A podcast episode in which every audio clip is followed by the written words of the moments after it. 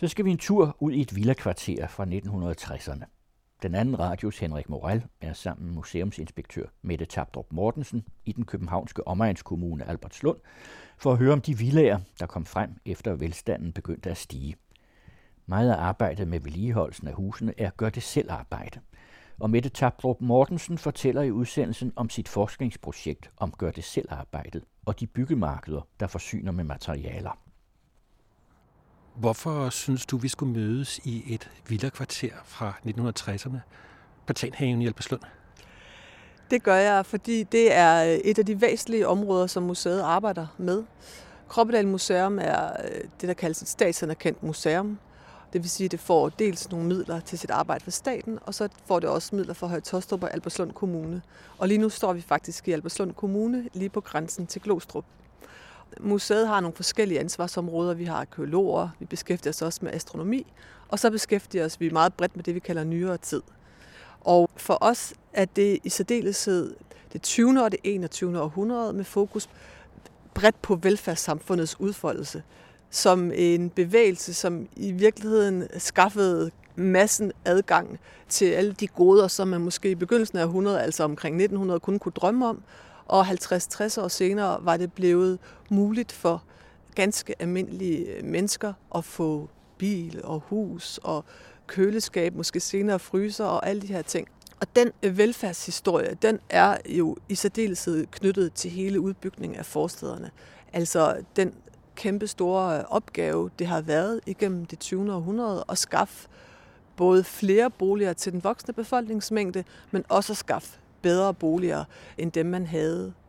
Og det er jo en bevægelse, man kan sige, sker igennem hele det 20. århundrede, men i særdeleshed efter 2. verdenskrig. Fordi man havde øh, en ret dårlig samfundsøkonomi i 30'erne, så kom der en verdenskrig, som jo har alle mulige konsekvenser, øh, økonomiske konsekvenser, men også øh, konsekvenser for materialer og tilgang til materialer. Og derfor blev der bygget meget lidt i slut 30'erne og igennem det meste af 40'erne. Og så får man efter krigen mulighed for at få gang i samfundshjulet igen. Det sker så fra 50'erne og frem. Og det er ligesom der, man begynder at lægge øh, større planer for, hvordan skal København vokse på det her tidspunkt. Man laver i 47 den plan, der hedder Fingerplanen. Der prøver man ligesom at finde ud af, hvordan kan man skabe et hovedstadsområde, som kan hænge sammen. Og det man gerne vil, det er, at man vil lave noget andet end det, man kommer fra. For det har man en blandet by. Brokvartererne i København, ikke? der havde man jo boliger ved siden af industri og trafikken øh, eksploderede, og det gjorde den jo allerede fra slut 20'erne og begyndelsen af 30'erne, der begyndte der virkelig at komme flere og flere biler. Ikke? Og allerede på det her tidspunkt, altså, der har man øh, beretninger om, at jagtvej, som vi stadigvæk kender som enormt trafikeret, når brugt af jagtvej allerede i 30'erne, var der øh, rigtig meget ballade med, hvor meget trafik der var der. Man vil have det, der man kalder funktionsopdeling. Man vil gerne lave nogle by samfund, hvor man havde boliger for sig, industri for sig, pænt ordnet i, i kvarterer, og så havde man den her trafikbetjening med S-tog og nogle S-togstationer, hvor der var nogle centrale byfunktioner omkring. Ikke? Her kunne man gå til lægen, og man kunne handle ind. Så øhm, det var sådan lidt som det planlægningsprincip, man havde. Og så startede man, det var ikke fordi, der ikke var noget i de her områder. Altså, der var jo ældre landsbyer, og der var også langs nogle af hovedfærdselsårene herude på Vestegnen, blandt andet langs Roskildevej. Der har der jo været også i 1800-tallet bebyggelse, og der var stationsbyer, øh, Hedehusene og, og Tostrup og Glostrup er jo stationsbyer fra den første jernbanelinje der i 1847. Men nu begyndte man at transformere det, der før havde været landbrugsjord, til i virkeligheden at være jord til blandt andet boligbebyggelse. Det var en lang forhistorie. Men altså, vi beskæftiger os med forstadens tilblivelse og øh, hvad forstaden er som velfærdsprojekt, som kulturarv, øh, kulturhistorie og som hverdagshistorie. Fordi det er noget, som vi også synes er vigtigt. Der er jo mange, der beskæftiger sig med konger og krige og alt muligt. Og vi beskæftiger altså os faktisk med hverdagshistorien i al dens udfoldelse. Noget af det, som der også blev meget tydeligt efter krigen, det var, at der skete jo øh, en industrialisering af byggematerialer. Altså industrialiseringen, den har jo foregået allerede fra 1800-tallet, men man, man fik altså nogle nye typer af byggematerialer, som gjorde, at man kunne bygge langt øh, hurtigere. Altså beton, og man fik mulighed for at støbe elementer, hvor man før ligesom skulle opføre et hus på byggepladsen, fra fundamentet og op, kunne man sige, så kunne man altså nu transportere færdige elementer. Og det havde stor betydning for den måde, man kunne bygge på. Og det betød, at man kunne producere også huse til almindelige mennesker langt billigere og langt hurtigere end nogensinde før i historien. Og det er altså der, hvor man kan sige, at begrebet typehus øh, kommer ind i billedet. Og det, vi står midt i her, det er et område, som blev bygget i slutningen af 65 og åbnet i april 1966 som typehuset 1966. En stor typehusudstilling, som man kaldte det, hvor øh, man havde bygget 41 huse, forskellige arkitekter, og her tilføjer jeg en parentes, nemlig at arkitekt var ikke nogen beskyttet titel. Så det blev sådan vidt brugt også af håndværksmestre, som havde allieret sig måske med nogle lokale tømmerhandlere og en enkelt arkitekt, måske uddannet på akademiet, måske ikke, men altså havde tegnet enfamiliehuse til typisk to voksne og to eller tre børn, og man kan næsten lukke øjnene og se dem for sig. Man kommer ind, og så er der et lille gæstetoilet, og så er der en, det, der blev kaldt pistolgangen af arkitektstanden, ikke så positivt, men man går ned ad den, og så er der tre værelser, måske et lidt større soveværelse til forældrene med indbygget skabe, to kamre, så er der et køkken, og så er der en stue, som kunne tage sig ud på forskellige måder. Det var sådan basisversionen. Dem blev der så simpelthen altså, tegnet og bygget utallige af. Og de her firmaer, der var mange, mange firmaer, og lige præcis den her udstilling var arrangeret af øhm, Foreningen af Typehusproducenter i Danmark, som altså havde sådan en brancheforening. Og her kunne øh, herre og fru Danmark så komme ud, og de kunne øh, gå rundt her og kigge og finde ud af, hvad for et hus de synes, der tiltalte dem. Og blandt andet står vi her foran det hus, der hedder Tjerborghuset, som blev enormt populært og udbredt. Det var året før blevet valgt som årets typehus af familiejournalens læsere. Og øh, familiejournalen, som jo var et kæmpe udbredt blad. Og året efter, da den her udstilling åbnede, der var der rigtig stor interesse for udstillingen, også blandt dagblade. Der blev sendt journalister ud fra de fleste store dagblade, og de havde typisk arkitektorienterede journalister, som så kunne anmelde. Og de var ikke imponeret over, hvad de så. Og det var blandt andet Tjærborghuset, som blev hævet frem som noget, de synes var øh, en dårlig planløsning. Og noget af det, som arkitekterne på det her tidspunkt også påpegede, det var, at de synes, at der var for meget det, man kalder borgerlighed i de her huse. Og noget af det, de gik til, det var det her med de to indgange. Fordi det er jo en anden typisk ting, der er ved mange parcelhuse. Det synes man mimede for meget den her måde, borgerskabet havde boet på, altså med en beskidt indgang og en fin indgang. Og de kritiserede også det her med, at man skulle have en stor, fin stue, fordi de synes, hvad skulle man bruge den til? Nu skulle man jo leve et mere demokratiseret familieliv. Og det var måske grunden til, at familiejournalens læsere synes om huset? Det tror jeg, fordi de her hus blev jo umådeligt populære, og der var altså ikke mange, der skælede til, om øh, det var en rigtig arkitekt, der havde tegnet det eller ej man skal tænke på, at mange mennesker på det her tidspunkt selv var vokset op måske i to- eller treværelses lejlighed i trange bymiljøer, og havde måske haft en mellemstation i noget af det byggeri, der blev bygget i 30'erne, 40'erne og 50'erne. Der blev jo bygget almen boliger, som jo havde en langt bedre kvalitet end det, man kendte typisk fra de trange byer, fra de indre København og fra de københavnske brokvarterer, og også andre større byer i Danmark, så man jo det samme måde at bygge på i 1800-tallet.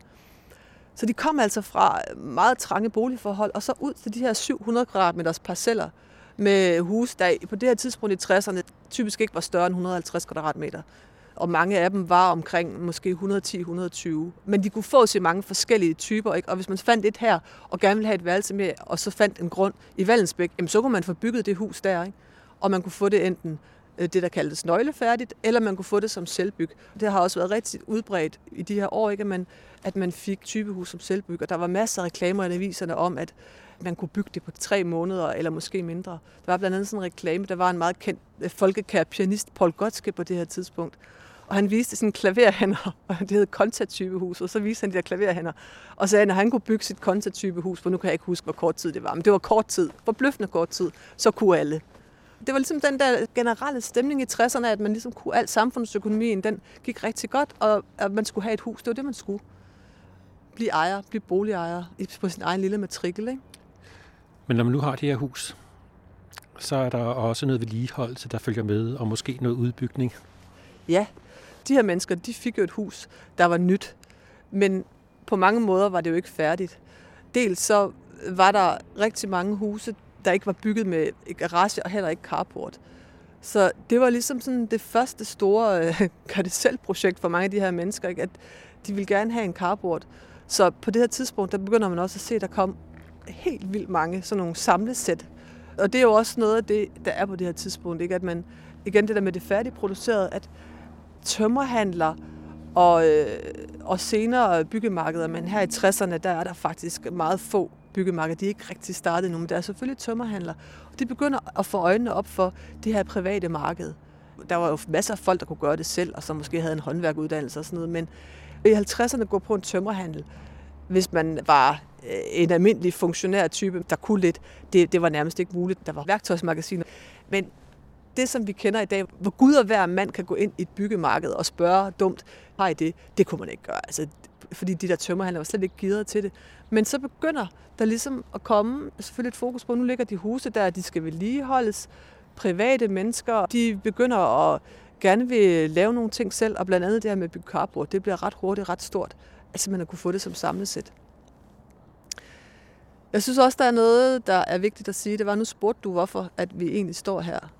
Og det gør vi, fordi vi blandt andet har arbejdet med det her område simpelthen som kulturarv. Vi går rundt i de her villakvarterer, som ellers nogle gange bliver udskrevet som det kedeligste, kedelige, og også nu som klimasønder, og selvfølgelig anser det for problematisk, at man har lavet noget, der er så pladskrævende, ikke? at fire mennesker skal bo på 700 kvadratmeter jord på 150 kvadratmeter i nogle huse, der i øvrigt er dårligt isoleret og bruger rigtig meget øh, energi.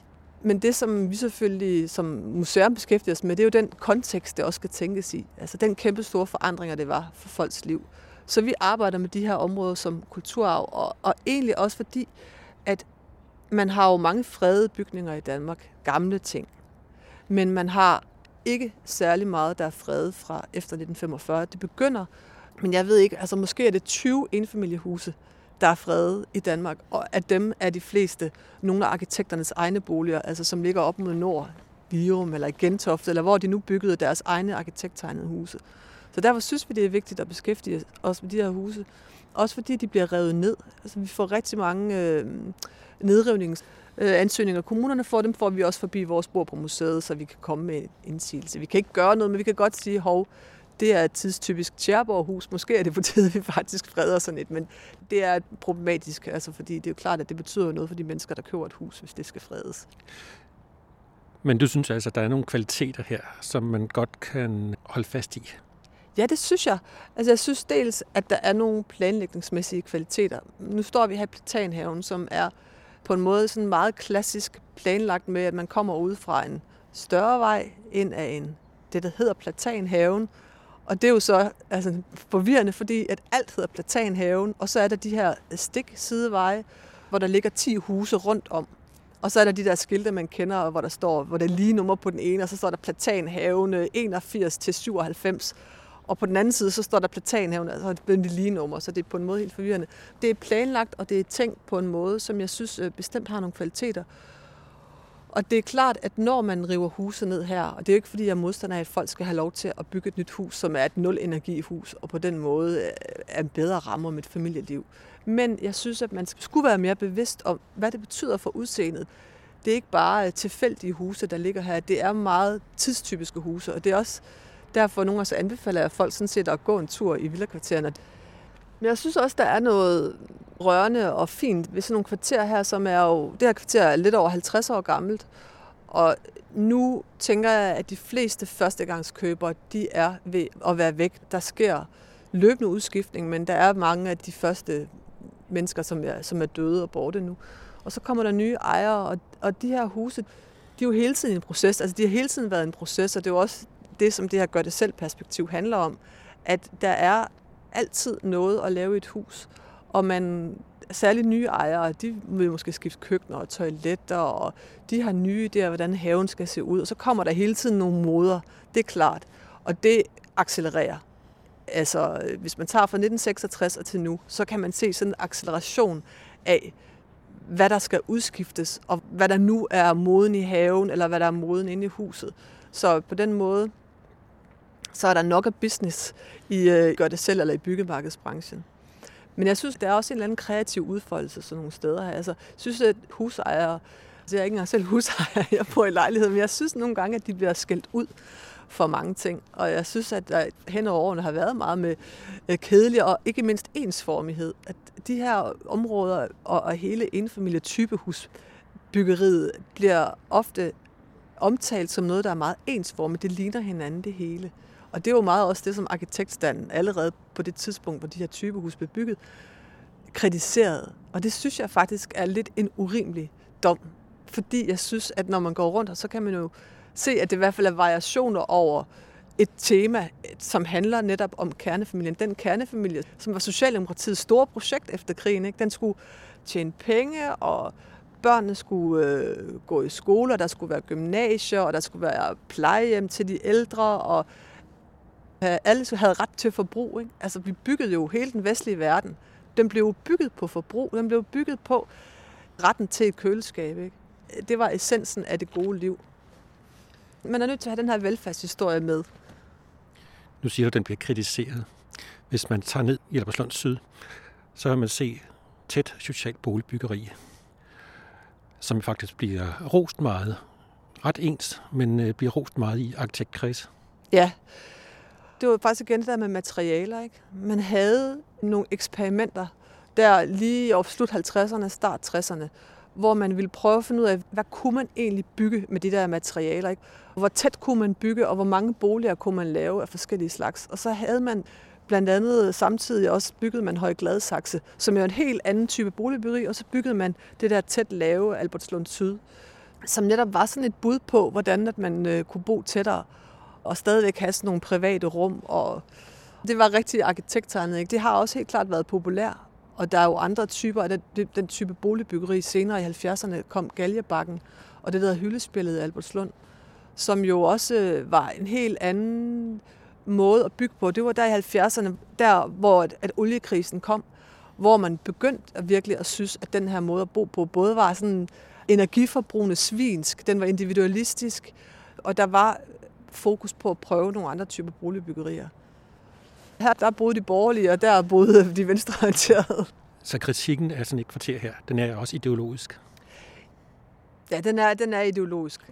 Arkitektstanden havde nogle andre idéer om, hvordan man skulle bygge boliger, og de havde selv egentlig også øh, tidligere det, der hedder arkitekternes typehuskontor, hvor de prøvede at komme med nogle bud på øh, at bygge små boliger til folket. Altså, der kan man sige, at den bevægelse startede allerede i 20'erne. Det var der mange af de her villabyer, dem man kender længere indfra på Amager, Husum, Brøndshøj, alle de her steder, hvor man havde sådan en bevægelse mod husejerskabet, hvor at mange af de huse, de var sådan mindre, men så, så blev det ligesom sådan mere fra arkitektstandens syn vulgariseret. Ikke? Altså det her med, at man ville, man ville have det så stort, og deres, deres kritik gik også på det her med, at man mimede borgerskabet. Der var jo mange af de her arkitekter i efterkrigsårene, som jo var meget venstreorienterede, og som egentlig synes, at man skabte boliger med alt, alt for mange tomme kvadratmeter. Og jeg synes jo også godt, man kan sige, at de havde en pointe. Det er ikke fordi, jeg synes, at alle de her huse hverken er kvalitetsbyggeri eller har nogle gode planløsninger. Fordi hvis man kigger på dem, så også på de billeder, der var i typehuskataloger, der var jo stadigvæk mange af dem, som havde sådan en idé om, at mor skulle være derinde i sit eget køkken, og far han skulle sidde altså hende, der er knækket i pejsestuen, bare læse avisen. Hvor at jeg tror, at, at mange af de mere kvalitetsarkitekttegnede, altså akademiuddannede arkitekter, der er, at de har nogle, tit nogle lidt mere spændende planløsninger, som måske også i dag appellerer lidt mere til sådan et blandet familieliv. Men den kritik af, at man mimer borgerskabet, det er jo så en arkitektkritik, man kan føre tilbage til 20'erne og 30'erne. Helt sikkert. Det var jo også funktionalismens grundlæggende idé, den kunne de jo også ligesom se smadret i de her boliger, ikke? De har jo ikke rigtig nogen form for funktionalistisk udtryk tilbage. Og den der, den ekkoede jo også i den måde, som folk indrettede sig på. At der var jo sådan et hele tiden idealiseret billede, ikke? Altså det kender man jo godt. Der var et idealiseret billede af, hvordan det gode liv kunne tage sig ud. Det var blandt andet også understøttet af sådan nogle blade som Bo Bedre, der jo udkom første gang i 61 og blev en helt vild succes. Altså allerede anden udgave af Bo Bedre solgte over 100.000 eksemplarer. Det var en kæmpe succes, og det blev det faktisk ved med at være. Og det var jo sådan et blad, som egentlig i udgangspunktet også var for folk, der boede i lejlighed. Hvordan kunne man indrette en lejlighed på en ordentlig måde? Men som efter nogle år i høj grad også fokuseret på enfamiliehuset. Og hvordan sådan almindelige mennesker kunne indrette sig forholdsvis billigt og med, og med få midler kunne lave noget, der faktisk så pænt og godt ud. Og senere hen fra samme udgiver, øh, Fugtdal, kom også øh, Gør det selv. Det, det, det blad kom i 1975, og det er også i den her periode, at, at man ser alt om håndarbejde. Altså sådan mange af de her øh, blade, der handler om, hvordan man med forholdsvis få økonomiske midler kan skabe sig noget, som ser godt ud og er funktionelt. Fordi på det her tidspunkt, der kunne man ikke bare gå i IKEA. Så derfor så havde man jo brug for at, at lave nogle af de her ting selv, øh, også inde i huset. Hvordan arbejder du med sådan et område? Jeg arbejder i mange forskellige retninger. Dels så laver jeg øh, egentlig feltarbejde. Jeg både interviewer folk om deres øh, gør det selv arbejde, men jeg spørger både selvfølgelig sådan rent konkret til gør det selv arbejde, men jeg er også interesseret i livet i et hus. Altså det med ikke at se huset som en, et eller andet færdigt fysisk produkt, men at se det som en proces.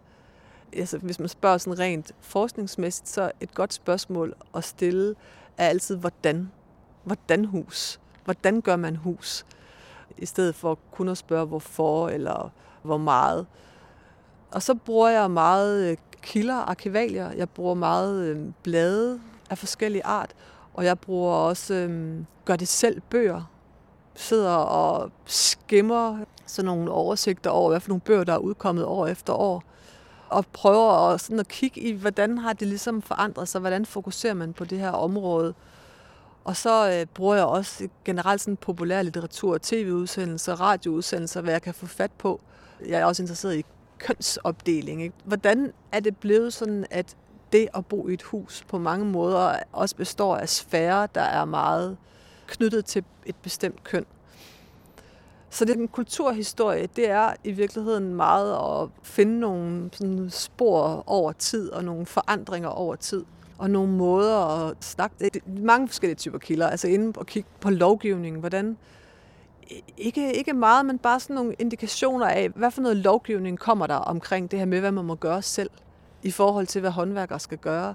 Og, og hvad fortæller det ligesom om, hvordan man politisk anskuer det her område. Ikke? Der har man jo netop løsnet op, blandt andet sådan noget så område som el, hvor man må lave mere nu, end man har måttet tidligere. Men der skal bruges nogle materialer. Så det kunne være, at vi skulle prøve at finde en butik, hvor man kan købe nogle øh, materialer. Ja, det lyder som en god idé. Vi er kommet ind i Bauhaus, og noget af det godt lige en gammeldags trælasthandel.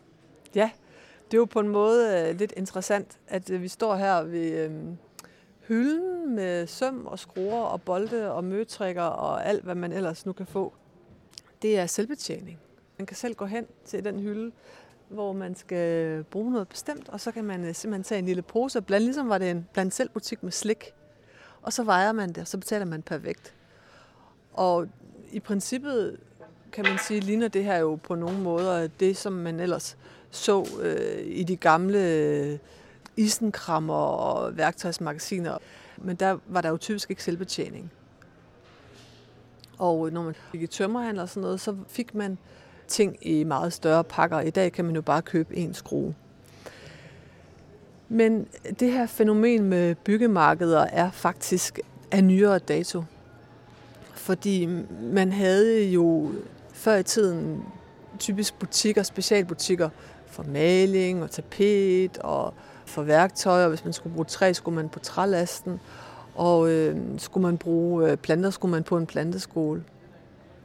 Og efter 2. verdenskrig, særligt i 50'erne, der var der mange brancher, der med Marshallhjælpen var på besøg i USA for at se, hvordan man gjorde tingene derovre.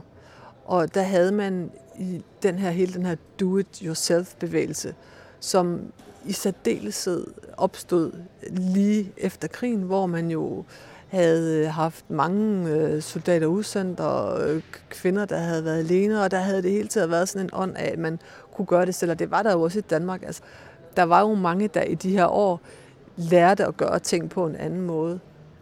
Men for at få gang i samfundsjulene, så satte man også gang i produktionen. Og blandt andet i USA, der knyttede man hele den her bevægelse om at gøre det selv, do-it-yourself-bevægelsen, sammen med hele det at have fritid og have mere fritid, og at bruge sin fritid på noget fornuftigt, nemlig at beskæftige sig med at bygge sit hjem, med at bygge det slot, hvor kernefamilien ligesom skulle bo. Og det bestod jo øh, af ting, man gjorde selv, men mange af de ting var noget, man lavede og noget, man købte. Altså det var fra starten knyttet til forbrug. At man kunne bygge et sommerhus selv, for eksempel, af elementer, som man købte hos den lokale tømmerhandel. Men det, som Marshallhjælpen blandt andet bidrog til, det var altså at sende forskellige brancher til USA for at se, hvordan man gjorde tingene. Og det var isenkrammer og tømmerhandelsbranchen også over for at se. Og øh, som alle andre, der havde fået betalt til nogle studierejser til USA, så skulle de skrive rapporter til Handelsministeriet. Og det er der skrevet gode videnskabelige både bøger og artikler om, fordi det er sjov læsning. Ikke? Hvad fik de ud af det? Altså virkelig sådan ret nørdet. Ikke? Og en af de ting, som de fik ud af det, det var blandt andet, at de så, hvordan at tingene der var meget mere brugervenlige. De var pakket i små pakker, så øh, både øh, kvinder og mænd, fordi når manden arbejdede, så var der jo også nogle kvinder, der var nødt til selv at slå ting op på væggen og lave. De kunne købe forskellige typer værktøj, som var henvendt til private, altså elværktøj. De kunne få ting pakket i små pakker, som var appetitlige, og ikke mindst noget af det nye, de kunne få hjælp. Altså de kunne simpelthen få hjælp til at finde ud af, hvordan man øh, brugte materialer og gjorde forskellige ting. Og det begyndte øh, man altså også at gøre i de små i Danmark mest øh, fra 60'erne og frem. At nogle tømmerhandlere, der fandt ud af, at faktisk så var privatkunder ikke bare besværlige og irriterende, som man måske nogle gange havde synes, det var. Altså, der har jo altid været plads til dem, som vidste, hvad de kom efter og vidste noget om træ. Men for almindelige mennesker, som måske var blevet husejere og i virkeligheden ikke vidste ret meget om materiale eller hvordan man gjorde ting, så kunne det være enormt svært, når man ligesom måske gerne ville noget, men ikke vidste hvordan. Og det begyndte der altså at komme fokus på, at øh, der var et marked for.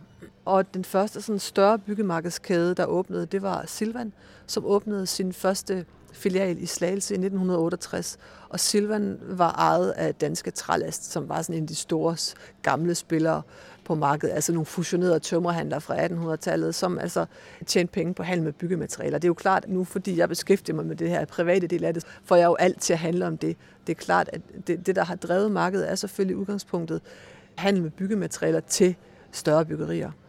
Men på det her tidspunkt er Silvan de første, der får øjnene op for, at der også er et marked for private.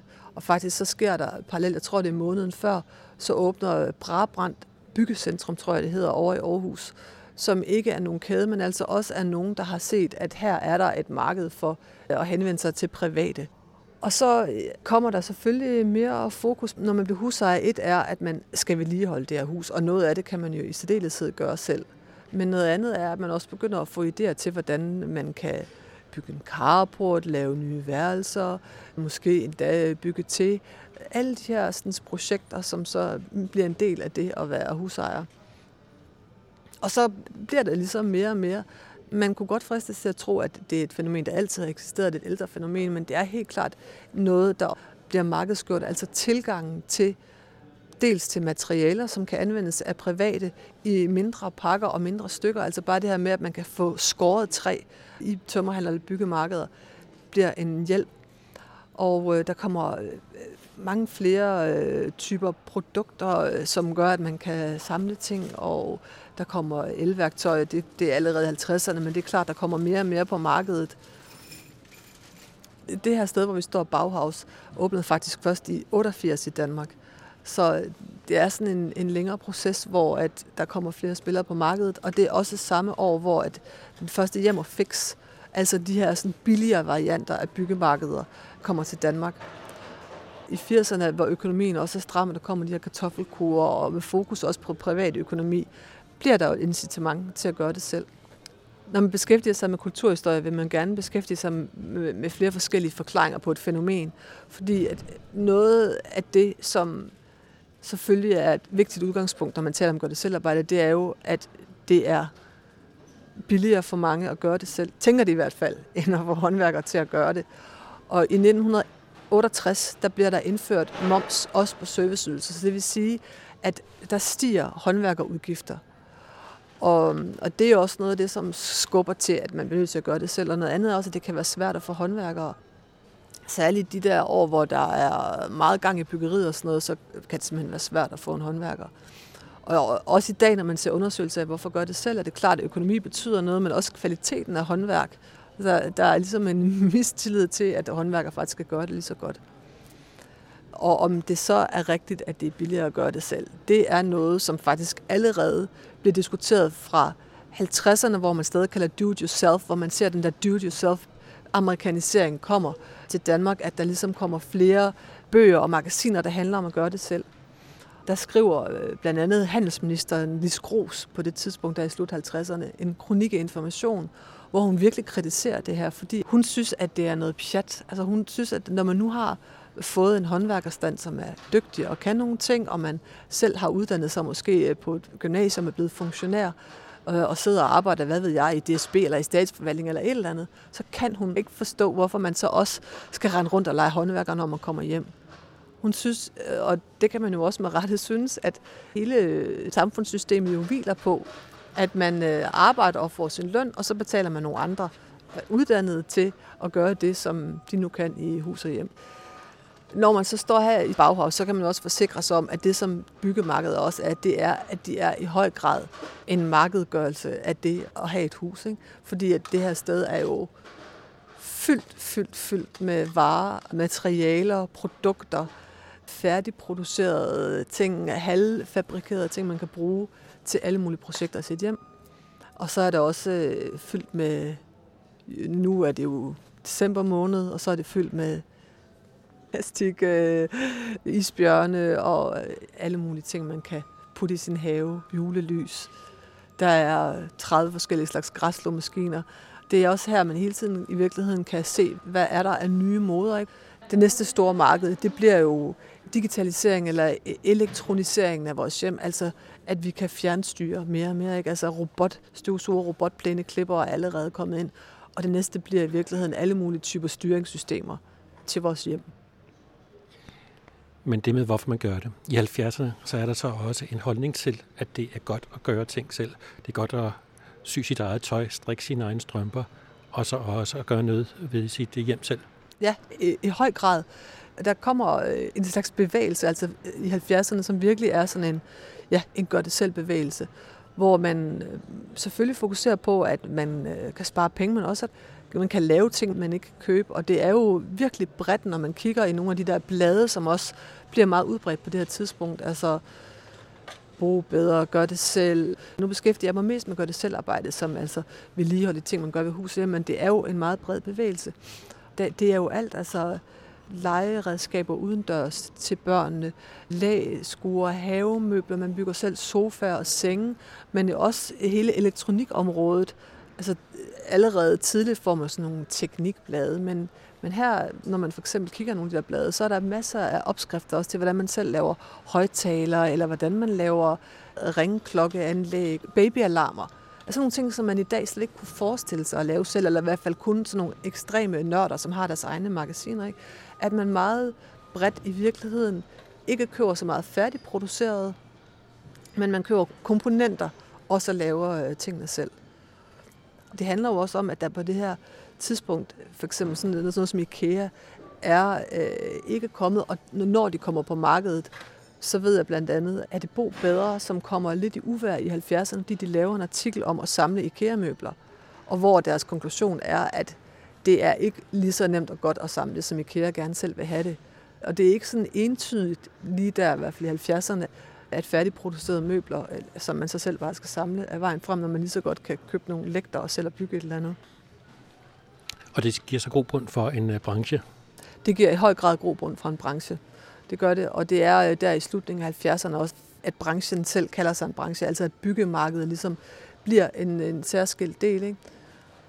Og jeg har blandt andet interviewet nogle øh, af de tidligere sådan, direktører, der har været i Silvan, og det er også helt tydeligt, at det er her, at der åbner flere forretninger, men hvor der også sker en brydning, fordi at de gamle trælastfolk, altså det var jo dem, der havde handlet med træ. Og, øh, og de her byggemarkedsfolk, nogle af dem, man ansatte til at køre byggemarkederne, de var for eksempel oplært i salling.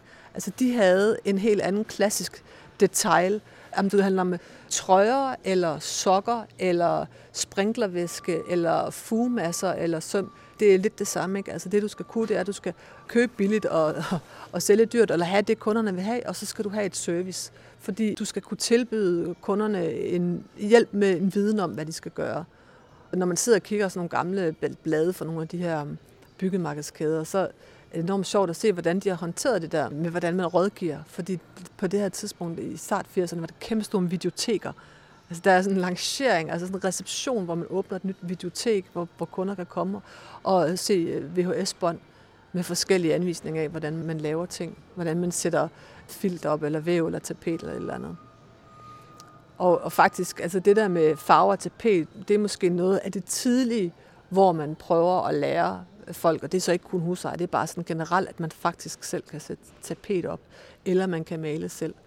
Jeg har læst sådan en helt utrolig fantastisk, egentlig er det bare en notits, men det er i slutningen af 50'erne, og øh, der har der husholdningsrådet haft en radioudsendelse, sådan nogle to minutters radioudsendelser, hvor de fortalte om, hvordan man kunne male selv. Og der gik ikke ret lang tid fra udsendelsen var sendt til, at radioen ligesom havde formanden for Danmarks malermestre i røret, ikke? fordi han synes bare, at det der do-it-yourself og hele det der fokus på, at man kunne male selv, er frygteligt. Det, det tog jo brødet ud af, af hans mund. Nu siger du maling. Noget af det, der er kommet, det er jo så også maling, som er nemmere for den almindelige forbruger at bruge. Så der er også noget materialeudvikling, der gør, at man bedre kan gøre tingene selv. Jo, men det er klart, at det private marked er i høj grad også med til at drive udviklingen af materialer. Og både materialer typer, men også bare, at når du går ind i sådan et byggemarked som det her Bauhaus, som jeg tror har, det ved jeg ikke, langt over 100.000 varenumre, så er det jo lidt ligesom, at man går i et supermarked. At der er ikke bare én type tandpasta, og her er der ikke én type fugemasse. Der er måske 30 eller 40 forskellige typer fugemasser, som koster fra 30 kroner literen og til 800 kroner literen, og som man som privat forbruger jo er lidt på herrens mark overfor. Måske kan man godt få noget hjælp til at finde ud af, hvad det er, men det er klart, at der er et marked for, at folk tror, at hvis noget hedder White for Life, en fugemasse hedder White for Life, så er det fordi, at den kan noget øh, særligt. Ikke? Og der skal så en øh, kompetence til at betjene de kunder? Ja, det er jo blandt andet det, som byggemarkederne slår sig op på. Altså de sådan lidt mere serviceorienteret. Bauhaus, Silvan. Det er jo klart, at nu er der jo mange, ikke? der kommer flere og flere. Nu har det også det der franske Saint-Gobain. Øh, Optimera har også været på det danske marked nogle år. Og der er rigtig mange. Og der er også nogen, der mener, at vi har nået sådan et makspunkt. Så de skal jo konkurrere, det er klart. Altså, de skal sælge. Nogle af dem er ejet af kapitalfonde. Sådan noget som Silvan er jo ejet nu af en tysk kapitalfond. Og øhm, Bauhaus er faktisk stadigvæk familieejet, svejtisk, tysk. Nogle af de her store spillere på markedet, de øh, konkurrerer blandt andet på, at de øh, giver en bedre service. Altså at man stadigvæk kan komme og, øh, og høre, hvordan man skal bruge. Og, og så er der andre, altså øh, som Stark for eksempel, som jo netop slår sig op på nu at henvende sig til de professionelle og til de semiprofessionelle, fordi det er klart, at byggemarkederne selvfølgelig stadigvæk servicerer håndværkere, men man kan se i historien der fra 70'erne og frem, at det er et erklæret mål for nogle af dem at sige, at altså, de professionelle er velkommen her hos os, men vi henvender os til øh, private, som ønsker at gøre det selv, og som har brug for alt til hus og have. Ikke? Fordi det er jo også det, vi snakker om, at man her, det er jo ikke bare her, man køber maling eller skruer og kan få træ, og alt. nu er der jo kommet det her klik og collect, det er jo også det nye. Ikke? Det her, man, det hedder en drive-in tømmerhandel. Men det er, det er også her, du kan købe dit fuglebad, og det her, at du kan købe øh, planter, og du kan købe alt i virkeligheden til hus og have. Og det er også noget af det, vi talte om tidligere, ikke? den her accelerering, der er i at udskifte ting. At det handler ikke kun om, at man laver noget, når det er så, at det er tiltrængt, men at man gør det også, fordi der er kommet en ny mode, fordi at konen, hun vil have et nyt. Det er altid, det er altid det er konen, der, siger man, der, der, der ligesom driver forandringsprocesserne i hjemmet. Ikke? Altså det er hende, der typisk i et ægteskab at den, som følger med og får nye idéer til, hvordan at noget kunne forandres, som gerne vil have et nyt toiletbræt, eller som øh, gerne vil have skiftet lågerne i køkkenet, eller hvad det nu kan være, som en, en ny farve på væggen. Ikke? Og at det gør man oftere nu, end, end man måske gjorde øh, for, for 50 år siden. Og det er klart, at, at det er de her steder jo selvfølgelig med til at understøtte med alt deres kæmpestore udbud af, af nye ting og nye farver og nye greb og hvad det nu ellers er. Nu siger du så, at det er konen, der bestemmer, men så har det traditionelt været manden, som skulle udføre, og det har været butikken til manden. Ja, det har det, og det er jo et, et meget interessant fænomen. Og jeg er jo ikke færdig med projektet, men det er noget af det, som jeg lige sådan har taget fat på at kigge lidt mere på. Det her med kønsarbejdsdelingen og overhovedet, hvordan at vores hjemmearbejdsliv bliver opdelt. Fordi det er klart, at der jo har været rigtig meget fokus på kvinders dobbeltarbejde. Så det her med, at de øh, både måske fik et fuldtids- og nogle halvdagsjob, men at de i hvert fald var udarbejdende, og at øhm, de også ligesom stod for rigtig meget derhjemme. Og nu har der lige været sådan her i to slutninger af 2018 en undersøgelse, der viser, at fædre for eksempel nu er meget mere sammen med deres børn, end de bare var for, for 10 år siden. Så det er klart, at der sker jo en eller anden form for udligning af vores opgaver. Men man begyndte allerede i 60'erne at måle på danskernes fritid. Altså simpelthen at spørge dem, hvad bruger du din fritid på? Og, øhm, og i særlig grad, da folk for alvor begyndte at se tv, fordi man var meget interesseret i at finde ud af, hvor meget så folk egentlig tv. Og så spurgte man dem også, hvordan de brugte alt muligt andet. Og den, på den måde fandt man ud af, hvordan de puttede børn og lavede mad og gjorde rent og vaskede tøj. Men det, der er interessant øh, ved de undersøgelser, og som blev påpeget i nogle radioudsendelser, nogle manderadioudsendelser i 80'erne, det var, at man spurgte meget lidt til, hvem der skiftede olie på bilen, hvem der rensede tagrender. Altså nogle af de der sådan, måske mere usynlige ting. Jeg er ikke dykket langt nok ned til at vide, om der virkelig er noget om snakken, men det, det lader til, at man har fokuseret meget på at finde ud af de ting i hjemmet, som kvinder har lavet, hvor meget ekstra arbejde var der i det. Og så har der netop måske nok været nogle usynlige områder, blandt andet når man har boet i hus, som det typisk har været mand, der har taget sig af. Er det så stadig så kønsopdelt? Altså, det er svært at sige. Jeg synes i hvert fald, hvis man spørger nogen af dem, som er indkøber, eller som står for det, de kalder kategoriområder, altså nogle byggemarkeder, så er de faktisk øh, ret fokuseret på, at kvinder også er ind over. Det kan godt være, at de ikke er de udførende, de grove udførende, men i hvert fald, at det er nogle fælles beslutninger. Og sådan er det også, når jeg spørger folk om gør det selv arbejde derhjemme. Altså så øh, laver de måske ikke øh, det hele sammen, men de føler alligevel, at det er nogle fælles projekter. Fordi det er også sådan nogle kreative processer, hvor man sammen finder ud af, hvad for nogle fliser man skal have. Og jeg synes også, at det lyder til, at der er en tendens til, at der er flere og flere kvinder, der gør det selv. Men så igen, ikke? Altså, det er jo det er svært at finde altså, et rigtigt kildebelæg. Man kan jo selvfølgelig snakke med folk, men jeg synes også, hvis man kigger hen over historien og bruger magasiner og blade som kilder, så bliver lige sådan der slut 50'erne, start 60'erne, så er det stadigvæk meget manden, der bliver vist som den, der ligesom skal gøre det. Ham, der banker ham, og det er ham, der står der med sin murkasket, som han har købt, øh, når han så har fået fri fra sit advokatjob, så maler han. Men så synes jeg, at det ret tidligt bliver sådan mere portrætteret som et familieprojekt. Altså noget, alle kan være med til. Og særligt når vi kommer til 70'erne, altså der gør det selv, udkommer første gang i 75, så er det med en far og en datter på forsiden, der sammen er ved at lægge et gulv. Og det synes jeg øh, også er meget tankevækkende, der 70'erne, der bliver også virkelig sådan fokus på, at det der med, at øh, man gerne vil prøve at udligne det der, den der kønsarbejdsdeling og deles mere om tingene. Og det er klart, at det kan man også se i hele sådan markedsføringen af det her gør det selv. Og så er der også alle de enlige, hvor der er lige så mange kvinder, der bor alene, som er mænd.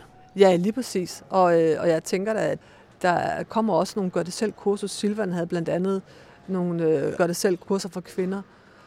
Og der har jo også løbende været AUF-kurser, hvor man øh, har kunne lære altså både at gøre det selv sådan i det små, ikke? Altså, hvordan hænger man et billede op? Hvordan, hvad skal man vide om forskellige typer mure og bord og sådan noget, for at um, faktisk at kunne hænge noget op?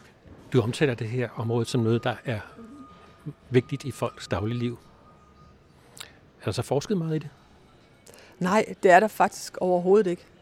Og øhm, det øh, skal jeg jo ikke klandre nogen for. Det gør jo bare, at der er et rum. Der er jo skrevet en del bolighistorie. Mm, og der er sådan set også skrevet noget, men ikke ret meget detaljhistorie, sådan meget øh, mere overordnet. Så bliver der mere skrevet sådan en butikshistorie øh, med udgangspunkt i en enkelt by. Men sådan et større fokus på, hvordan man kan sammenknytte velfærdshistorien set fra Parcelhus Danmark, kan man sige, med den kulturhistorie, der er omkring vedligehold og det at i det hele taget være og boligejer og den proces, det er at bo i et hus, og så at knytte det til en sådan større historie om forbrug. Det er der ikke rigtig noget om. Det, der er skrevet om gør det selv arbejde, har meget været skrevet i forlængelsen af studier af øhm, det, der hedder pænt hedder gråzonearbejde, men som jo også hedder sort arbejde. Hvad er det egentlig for noget, som folk går og laver derhjemme, og hvem får de hjælp af, og hvem gør de det for?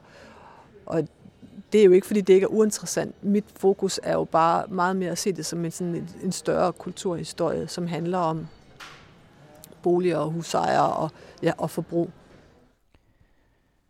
Udsendelsen var tilrettelagt af Henrik Moral og er en del af serien Museer skaber viden.